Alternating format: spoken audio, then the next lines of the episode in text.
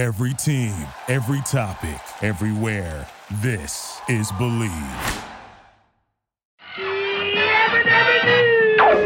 I say this calls for action, and now, nip it in the bud. Well, what I do is uh, I look a woman up and down and I say, "Hey, how you doing?" And how are you doing, everybody? This is Jim McKairnes on the number one podcast network for professionals. It's the Bleav Podcast Network. Let's believe in the good, the bad, and the TV. The year is 2006. The big news this year is that Disney buys Pixar on its relentless march across the media landscape that leaves little but home movies safe from poaching. The small news this year, well, that belongs to poor Pluto, the planet, not the dog that Disney also owns, which it turns out isn't a planet after all. Pluto is demoted this year to something called a dwarf planet by something called the International Astronomical Union. Talk about your bad day.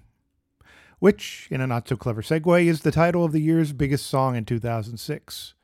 Daniel Powter sings it. American Idol plays the hell out of it.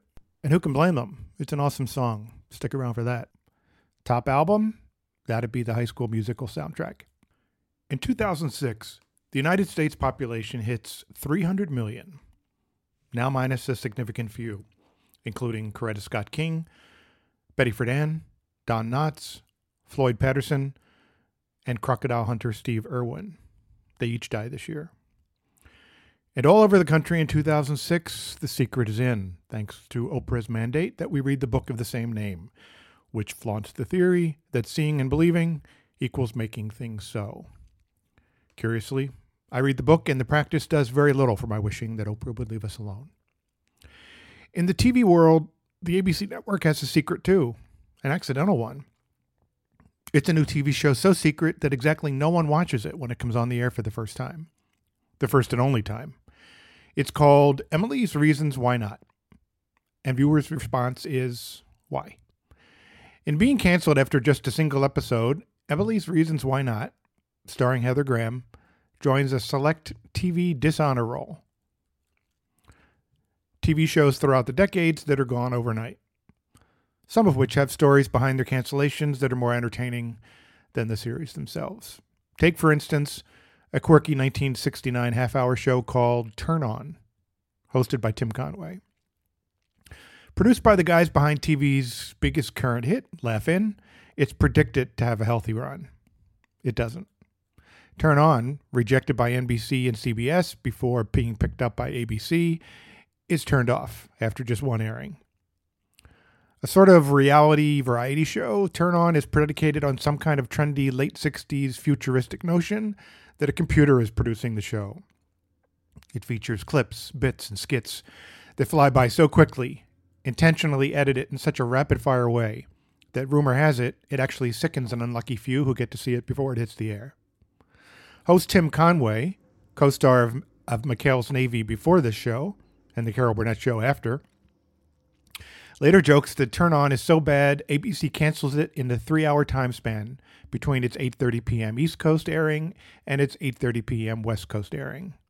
The premiere party that greets its first episode in New York, he says, becomes a cancellation party that says goodbye to it in Los Angeles. How bad? Legend has it that Turn On is so bad, ABC station WEWS in Cleveland doesn't even return to the show after its first commercial break midway through. Instead, it reverts to emergency standby procedures that have been in place since the late 1940s. A black screen with live organ music fills out the half hour. In 1996, Emmy winning super producer Steven Bochco tries once again for a successful sitcom to go along with his many, many hour long drama su- successes, like Hill Street Blues and LA Law. The closest he comes to date actually is a marginal hit, the ABC half hour dramedy Doogie Howser MD. Public Morals, a sitcom about Vice Squad detectives, will break both his and TV's mold, says Bochco, in its weaving of rated R level raunchy material throughout the comedy. To make the show more current, he says. For five years, the producer has been saying R rated material is what primetime needs in order to compete with cable. Okay.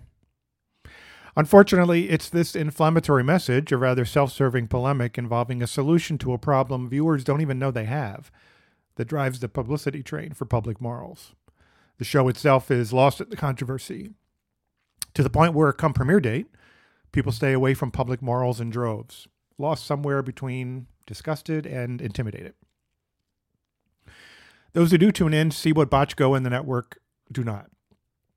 That a new TV show should be interesting first if it's going to make waves second, as Bochco's hour long drama NYPD Blue does so well in 1993. All shock and no awe, Public Morals isn't that show. It's just not good, whatever the approach. CBS yanks it after one episode. And there's no R rated imagery intended with that sentence.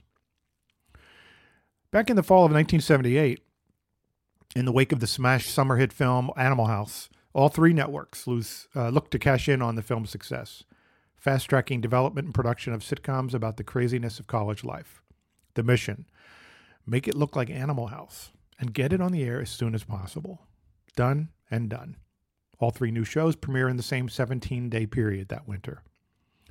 Delta House on ABC is first out of the gate on January 18th. It's touted as the official Animal House sitcom, adapted from the movie, complete with some of the same cast members. NBC's Brothers and Sisters comes next, three days later, given the coveted post Super Bowl berth for its unveiling. And two weeks after that, CBS's Co-Ed Fever brings up the rear, no pun intended, airing after the highly anticipated first time broadcast of recent Best Picture Oscar winner Rocky. It's a cushy, high profile Sunday night movie lead in. The results? Well, viewers tell the networks that they're not to be fooled. There's a difference between a raunchy John Belushi movie and a primetime sitcom with commercials. Delta House and Brothers and Sisters make it as far as April before being canceled. Coed Fever doesn't make it past Monday. One and done. In 2008, NBC innovates with what it thinks is the future of entertainment TV series that come from the internet. Quarter Life is about, quote unquote, a group of 20 something artists who are coming of age in the digital generation. Okay. It shows up on Tuesday, February 26th, garnering ratings that are almost too small to measure, ranking 17th just for this night. It too is immediately canceled. By the way, eight years earlier, ABC tries the same kind of zeitgeist tapping with a show called, and don't shoot the messenger here, Dot Comedy. No idea what it's about, just that it's another one and done. Dating back to my years at CBS, there's a memorable one episode wonder in 1993 called South of Sunset, about an LA private eye played by Glenn Frey.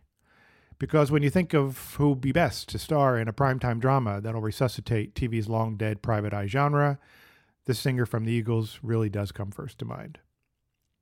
South of Sunset is held for a late premiere in the fall of 1993 at the end of October so that CBS can use that month's World Series, which it's airing, to promote it. No matter. No one cares. When it premieres on October 27, 1993, virtually no one watches.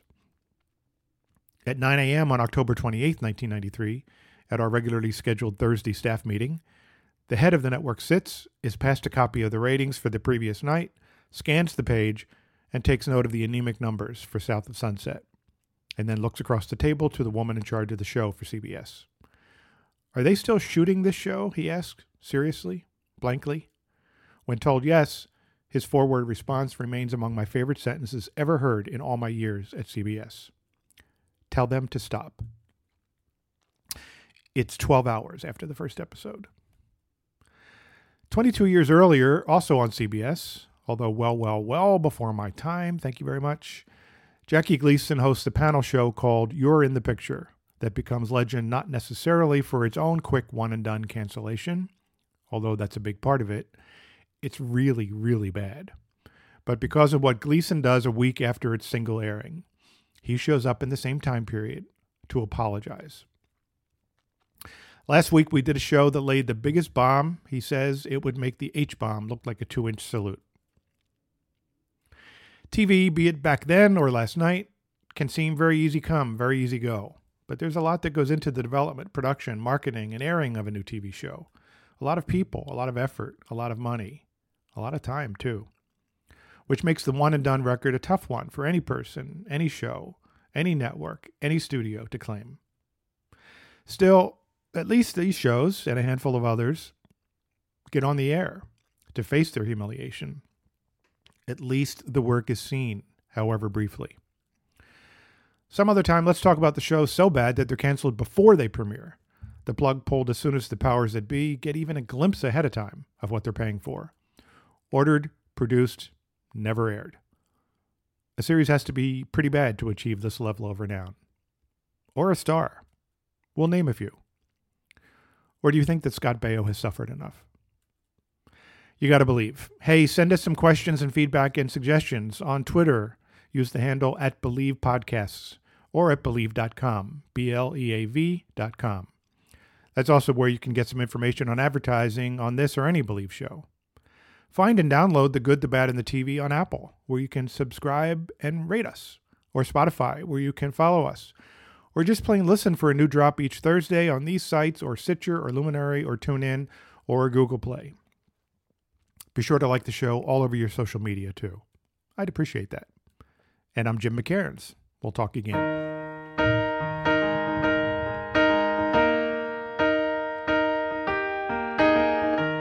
Where is the moment we the most? You kick up the leaves and the magic is lost.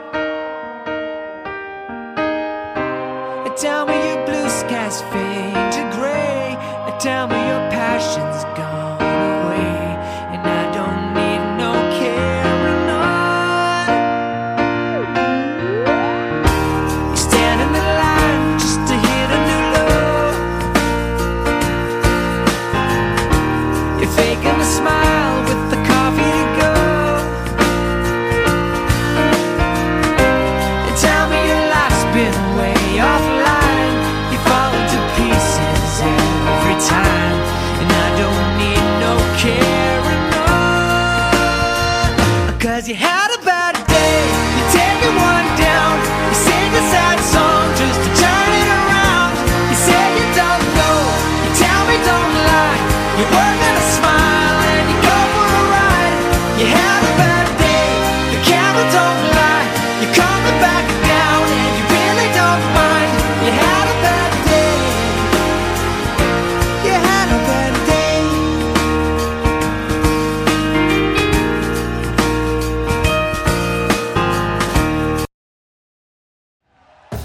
Thank you for listening to Bleav. You can show support to your host by subscribing to the show and giving us a five star rating on your preferred platform. Check us out at Bleav.com and search for B L E A V on YouTube.